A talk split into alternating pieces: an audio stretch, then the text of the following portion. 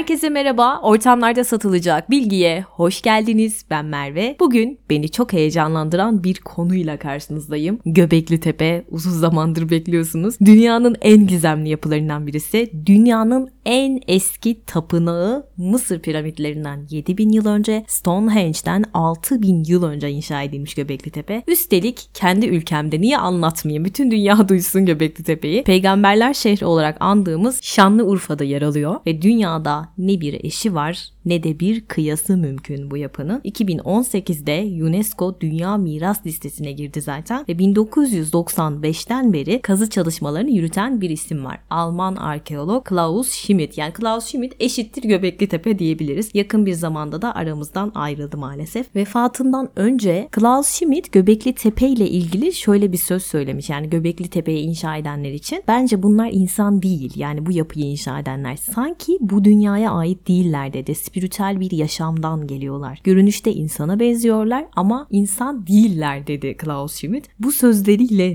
neleri kastetti diye düşündüm durdum. Az sonra sizlere bahsedeceğim bundan. Şimdi bu gizemli yapıyı en baştan tanımaya başlayalım. Öncelikle nasıl keşfedildi? Buradan başlayalım. 1983 yılında Şanlıurfa'da bir çiftçi böyle kendi tarlasını sürerken tesadüfen bir heykelcik buluyor. Bunu aldığı gibi Şanlıurfa Müzesi'ne götürüyor ama müze görevlileri bu heykelin önemini anlamıyorlar. Hatta anlamadıkları gibi heykeli alıp depoya kaldırıyorlar ve bu heykel 7-8 yıl boyunca orada kalmış. Tarihin seyrini değiştiren bir heykelden bahsediyorum. Neyse ki o sıralarda şans eseri Alman arkeolog Klaus Schmidt Atiye dizisinden hatırlıyorsunuzdur bu ismi. Şanlıurfa'da kazı yapıyor ve bir gün Urfa Müzesi'ni ziyarete gidiyor ve bu ziyarete esnasında bu müzede bulunan o heykelcikten haberdar oluyor ve görür görmez bunu nutku tutuluyor. Çünkü altını bunun değerini sarraflar anlar değil mi arkadaşlar? Hatta bu heykeli bulmadan hemen önce bu bölgeden çıkan bir tabletle karşılaşıyor ve bu tabletin üzerinde doğum yapan bir kadın tasviri var. İşte bu iki bulgu heykelcik ve tablet yani. O gece Klaus Schmidt'i heyecandan sabaha kadar uyutmamış. Schmidt zaten çok tutkuyla işini yapan bir arkeolog. Sonrasında da bölgede kazı başlıyor. İşte bu vesileyle başlıyor. Ama Klaus'tan öncesine baktığımız zaman 1960'da Halet Çambel ki aynı zamanda Mina Urgan'ın kankisidir zaten. Çok önemli bir arkeologumuzdur. Eşi de uluslararası ödüllü mimarımız Nail Çakırhan'dır. Dipnotsuz geçemem. Halet Çambel ve ekibi 1960'da burada çalışmalar yapmış ve Neolitik döneme ait bulgular zaten bulmuşlar ama kazı çalışmaları Klaus Schmidt'le başlamış.